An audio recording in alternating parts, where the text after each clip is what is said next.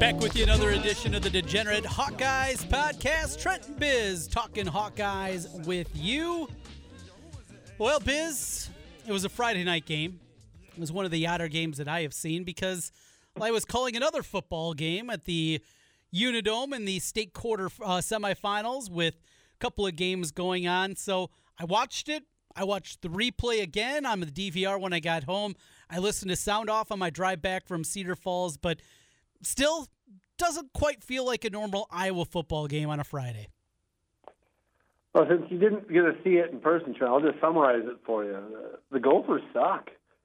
They uh, they are a bad football team. I don't know how you can go from winning whatever they did 11 games last year to being that atrocious on the uh, on the defensive side of the ball. I mean, that was the first time in a long time that we just absolutely manhandled a team on the uh, line of scrimmage. I mean, that that looked like a, uh, a Middle Tennessee State or uh, you know Northern Illinois type of mismatch up front. And there were times we were we were pushing people seven eight yards down downfield in every play, and uh, unfortunately, the only people that didn't understand that apparently was our uh, our offensive coaching staff for quite a while because we uh, we refused to simplify things and just uh, make it as easy as possible, which. Uh, you know, as Iowa fans, we all know nothing comes easy. So, but uh, man, go, I was amazed how bad the Gophers were.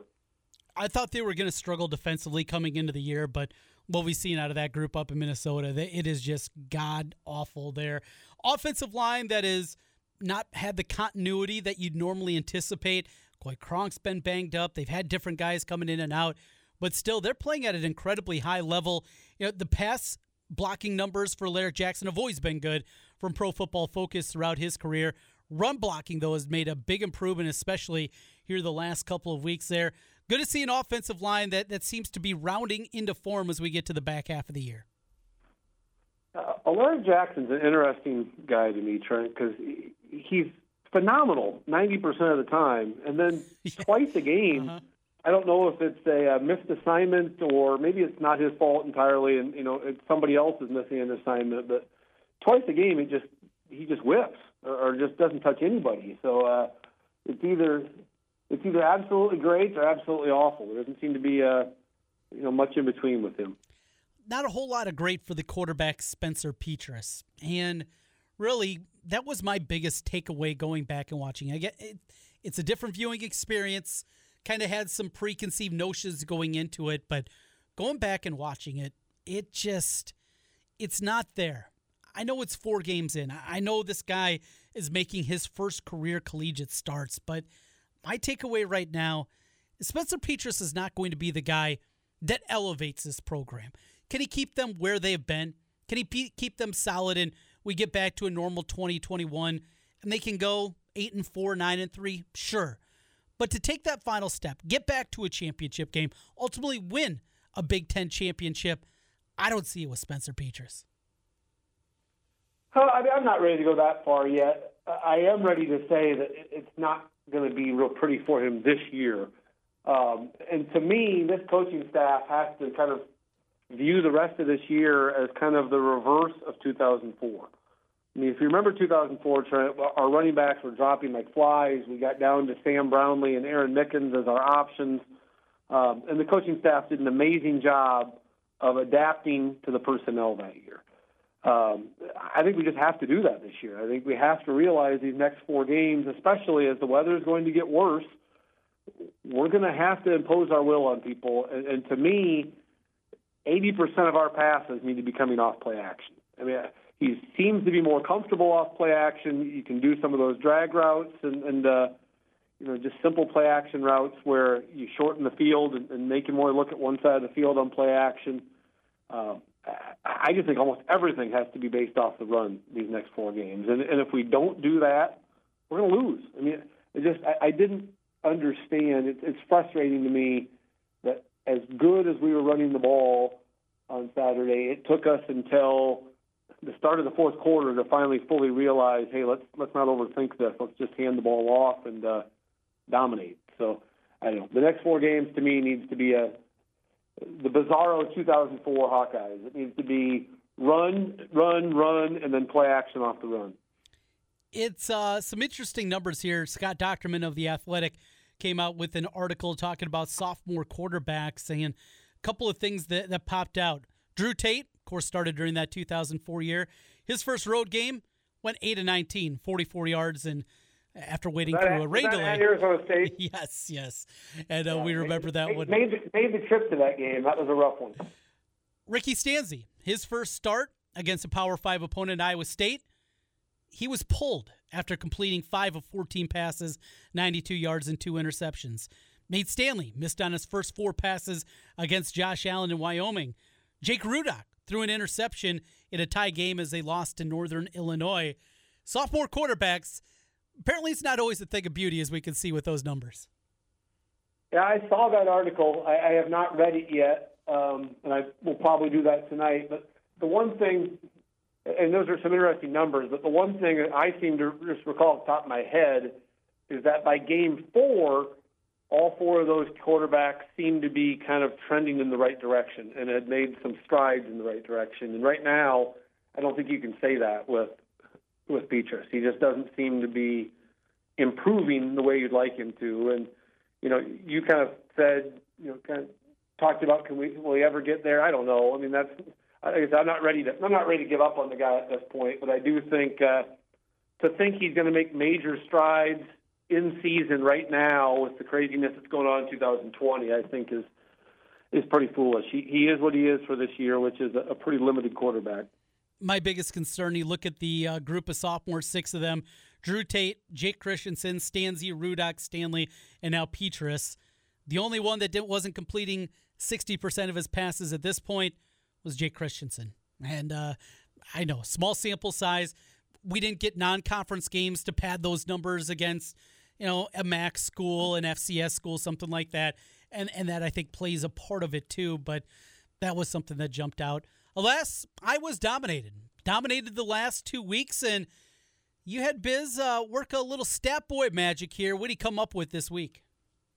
Yeah, I gave Stat Boy a, a pretty straightforward, simple assignment, Trent, which is uh, how often do we dominate uh, Big Ten opponents in back-to-back weeks like that? And uh, some, as always, Stat Boy uh, overperformed and got me way more than I asked for. But there's some interesting info to dig into. So you ready to hop in the old time machine? Let's go back, see what you got.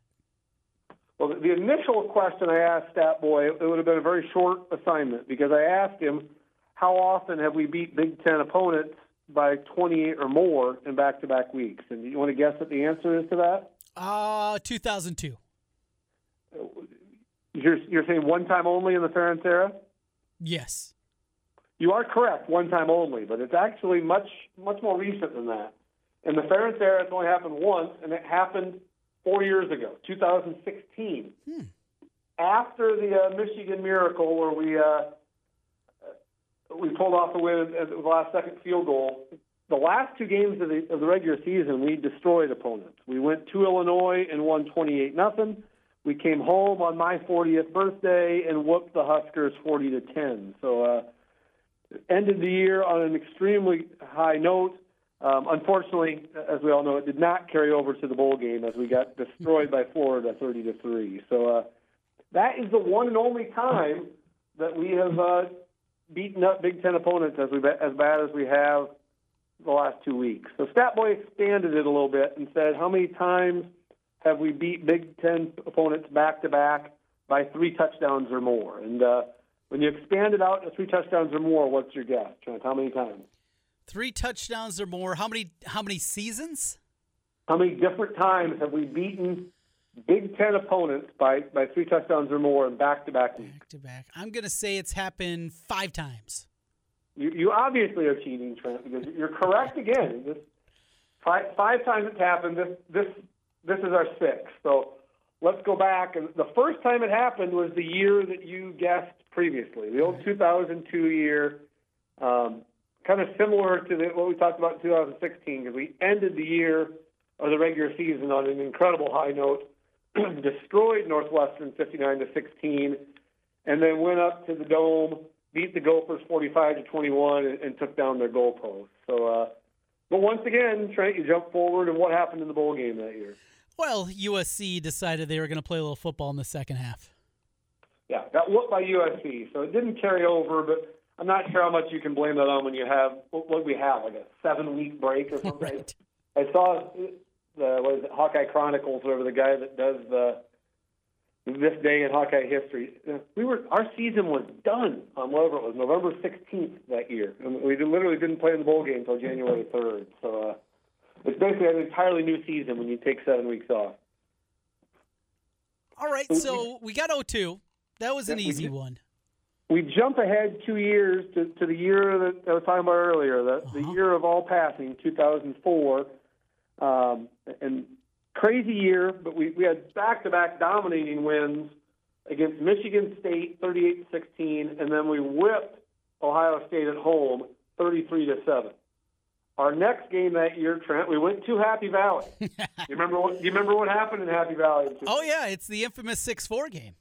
six four game. So, but it's an interesting thing, Trent, because that game, as you'll see as we go through, is the only time that we followed up uh, two butt kicking performances with a victory. So, uh, not a great omen, but but it was a win. Six to four certainly wasn't pretty, but a win is a win. So, the third time it happened, you jump ahead to a, a season that's I think kind of similar to this year, 2008 year, where. Uh, a lot of bumps early in the year, and then the team seemed to get better as the year went on.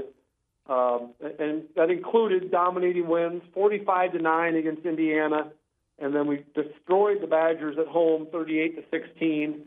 Um, but then you remember where we went? We went on the road and laid an egg against who the next week? 2008. That was the year that they lost early to Pitt. Who else did they lose to that year? Was it Northwestern? No, Illinois. We, we lost Oh. 27-24, just a, an awful game. It was a very windy game. We played terrible. It was the only loss of I think the last seven games that year. We uh, started I think three and three and ended whatever nine and four. So we we uh, laid an egg at Illinois. So again, two two dominating wins followed by uh, an under underwhelming performance. So the fourth time was the 2016 year that we already talked about. And the last time, Trent, was just two years ago, 2018. We uh, whipped Indiana 42 to 16 on the road. We came home and, and beat up on Maryland, shut them out 23 to nothing. And then we went again to Happy Valley. And what happened in Happy Valley in 2018? TJ Hockenson running with nobody within 40 yards of him. Yeah, exactly. Lost 30 to 24. Incredibly frustrating loss. So uh, let, let's sum up the stat boy info. We, five times in the past, we have had dominating performances in Big Ten games back to back, and uh, it hasn't carried over to week three. We've been one and four. The only win was a six to four all-time uh, epic score. Um, so, so not great signs pointing forward to our return trip to Happy Valley. I will say, yes, we are one and one when we've gone to Happy Valley after two straight. So, uh, not not the uh, omens I was looking for when I gave Statboy this assignment. Not going to continue the momentum. Well, it, some of those were at the end of the season. I, I'm not going to draw too much here. So, what do you see with uh, Penn State as we look for? Well, anything else from Stat Boy before we wrap up there? No, that's it. He, uh, I kept it short and sweet this week. He's been. Uh, I, I, the last couple weeks, I gave him a little more detailed assignments, and uh, I think, shockingly, I think Statboy's actually been had a, been busy with his real world job. No, no way. It's surprising to know that being a stat boy is not his full time job.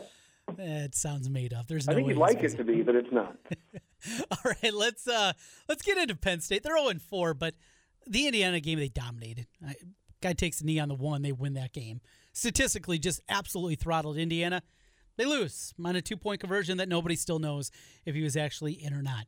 Ohio State, they went not toe to toe with the Buckeyes, but they were there. There were some decisions that could have been a closer game, and then the wheels have fallen fallen off since then.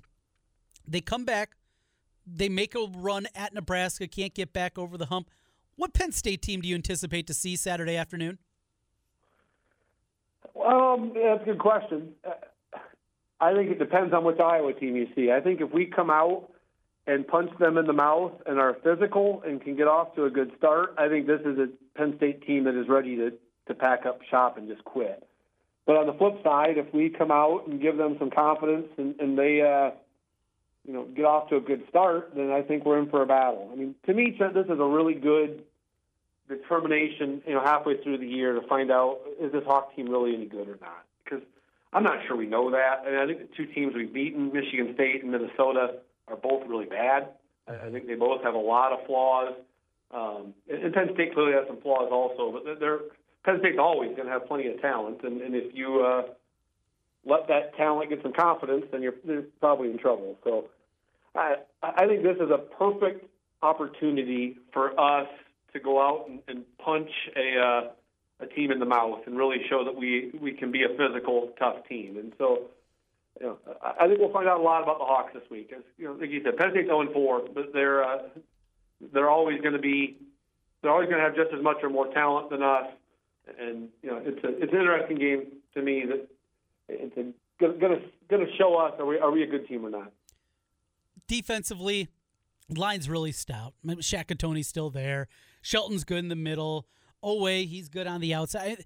They're good up front. Their linebackers kind of stink. This kind of reminds me, at least the front seven, of what we saw from Minnesota last week. Some decent guys on the line, but the linebackers are not very good. Boy, th- this feels like another game. If the offensive line continues to mature the way that it has, you can take a big step forward. But if your Penn State isn't your game plan, what we anticipated was going to be last week, stack the box, they have better guys that can do that and certainly split through the defense and say, Petras, you're going to have to beat us. I think the last three weeks have really shown, Trent, when teams have bad linebackers, Brian Ferentz is a really good offensive coordinator. And yeah. it goes back to the bowl game last year also. When when your linebackers are not disciplined and, you know, can be fooled by motion and, and things like that and play action, you know, Brian has a lot of options at his disposal.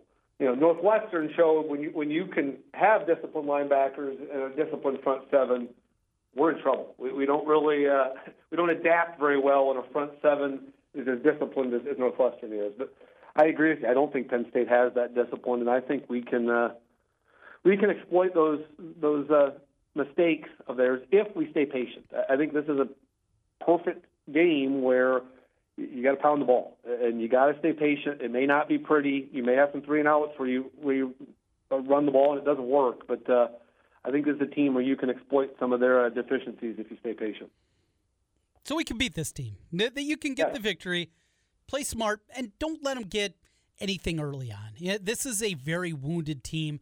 You don't want to do anything silly. Give up a block punt, something like that. This is a game you play clean, you play well, and like you said you punch them in the mouth right away. They're not going to wilt. They're not going to quit. They didn't do that last week against Nebraska, but this is a much more physical Iowa team, and they might just be happy and content. Yeah, let's go through the 60 minutes and we'll lose it at 27 17. Well, and this seems like Penn State's offense and quarterbacks especially seem like the type of quarterbacks that, that Phil Parker is feast on. I mean, you've mm-hmm. seen the last two weeks, he made Lombardi and Morgan look god awful, which that amazed me. I, I thought Tanner Morgan was a really good quarterback against Iowa last year. and He looked horrible last week, and I don't think either of their quarterbacks. Clifford clearly has no confidence at all, and Levis is. I'm not sure that guy's even a quarterback. He's a really good athlete playing quarterback, but uh, you know, I just I think this is a game where we can uh, really frustrate their quarterbacks, and, and if we uh, comes down to what we always talk about, Trent, if we can put up uh, 24 points or more, I think we win the game. 28 points or more, the magic number. Will they get there? Well, let's see. Right now, figure things out with our picks. Folks, when you're right 52% of the time, you're wrong 48% of the time. Why didn't you say that before? okay. All right. Well, neither of us are 52% of the time right now. Biz, you uh, had a winning week. You get your record up to 5, 6, and 1. I ultimately went 1 and 1 as one of my games was a no contest. Troy was taken off the board, but we both bought the Hawkeyes a victory by both going with the Gophers, so that should be worth something, right? Yeah, and, and I'm four and zero oh in my best bets, Trent. So just just listen to those. And for the second week in a row, I, I took one for the team, and, I'm going to take one for the team again this week. There- There's no way in hell I'm I'm picking the Hawks because I'm 0 and 4 in my Hawk prediction so far. So uh, keep the reverse jinx coming. Give give me Penn State plus three, and hope I'm uh, 0 and 5 in my Hawk picks. All right, so you'll take the three. I'm going to take the under in this game. You said getting to 28. I still don't see it happening with the quarterback situation at Iowa. So I'm going to go under the 48 in the Iowa Penn State matchup. Biz, your favorite pick in the Big Ten in our three picks for the week. Well, and before we move past the Iowa pick, Trent, uh, I'm still just absolutely amazed at Elite Sportsbook and their refusal to uh, adjust their season lines. I mean, Yeah. once again, they were a full touchdown off, and you could, and we did, Yep. you could bet Iowa plus three and a half literally five minutes before they adjusted the line and put it out as Iowa minus three. I mean, it was six and a half points off, and they didn't uh, they didn't move it an inch. They just left it out there for people to bet. So, uh, you know, it amazes me because it's happened multiple weeks. You, you could right now you can still get Iowa minus ten versus Illinois in two weeks, which I, I think that line's way off as well. But uh, it, it blows my mind, Trent. Hopefully, we continue to. Uh, take advantage of their uh, ignorance or stupidity over there because they're they're off by a touchdown again this week. They just like handed out money. Well, if you've uh, looked at the the monthly income for the casinos in the sports betting world, they're not crying any tears. They- They'll let a little something open for people because the casinos continue to make money hand over fist, against our betters. There's a little window that we can at least maybe carve out a little something. What do you got in the Big Ten, Biz? Give me uh, Pat Fitzgerald and the Fighting Wildcats, Trent. I I think Northwestern is a legitimately good team. I think they've got we talked about before an absolutely great front seven. I think Wisconsin is going to really struggle against Northwestern. They always struggle against Northwestern. Those games are always close. It's now plus seven and a half. I'm not saying Northwestern goes and wins, but if it goes into that game and beats the Badgers, but uh, it wouldn't surprise me if, if they did. Um, you know, I still question how good Wisconsin is. I think they uh, are still going to have some bumps in the road with all the, the time off they had. And if there's a team that can exploit some of those bumps in the road, it's, uh, it's Northwestern. They're uh, a very disciplined team, and I think this is a really close game from start to finish. So uh, give me Northwestern plus seven and a half. All right, let's uh for me go to Friday night and this doesn't make a lick of sense. We've seen Minnesota. Minnesota is awful. Purdue is competent. Just a field goal here. What am I possibly missing? I understand short week for Purdue, extra day for Minnesota.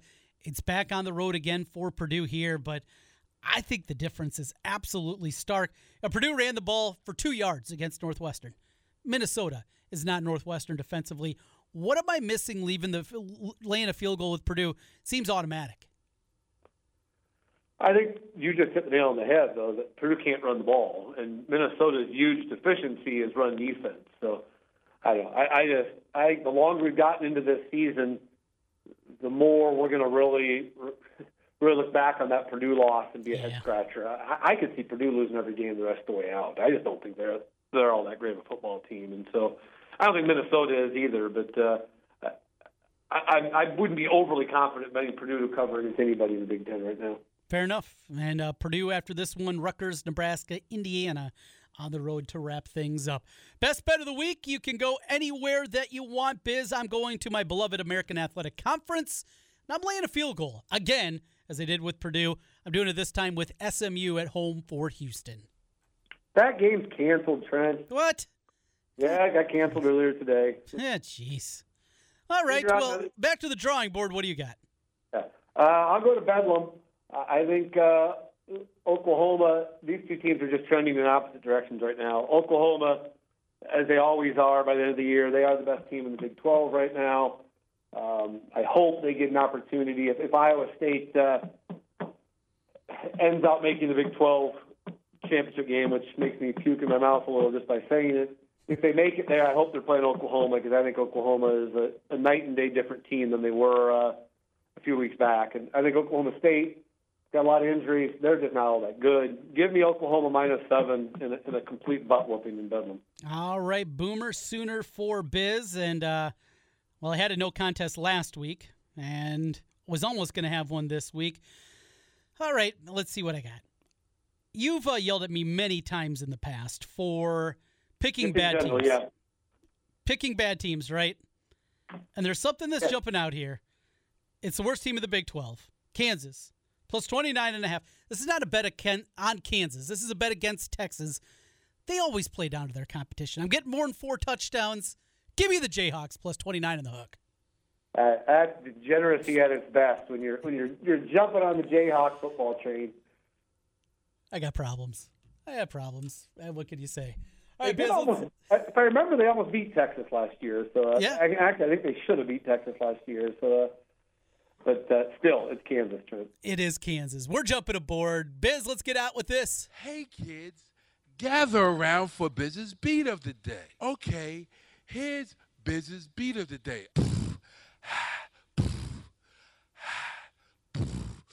Well, Trent, business B of the day has to do with our, I guess you call it a mask mandate that we now have in the state. So, if I understand it correctly, Trent, uh, I'm, I'm now supposed to wear a mask, except where if I go to church, I don't have to. If my kids go to school, they don't have to. If I'm eating meals, I don't have to. If I decide to go to a bar and booze it up, I don't have to. Or if I go to any indoor place and I can get in and out and do my shopping in 14 minutes or less, I don't have to. So, uh, oh, Trent, it's just you and I are diehard Iowans. We were born and raised here, but man, it's getting frustrating to uh, call yourself an Iowan right now. So, just if you're going to put a damn mask mandate in place, make it a real mask mandate. Naperville is calling, I think, for you, Biz. You would fit in incredibly well in Naperville. Uh, that's we both know that's not true, but uh, from, from from from a mask standpoint, yes, I would. I, I am by no means a uh, you know I'm not the type of person that's wearing a mask all day every day. But uh, how hard is it to just put a frickin' mask on when you go into an indoor place with people that you haven't been associated with? Pretty easy. Pretty easy. But the world that we live in is always about number one and nobody else. Hopefully, we can get better. Well, hopefully, next week we'll have a basketball schedule, Biz, because we sit here Wednesday at one they have to, thirty-eight. 'cause they'll- A week from today, they'll be playing, so they have to Be, they have to have at least a one game schedule out there. Yeah, maybe they'll just do a one-off there. They're supposed to play Wednesday, Friday next week.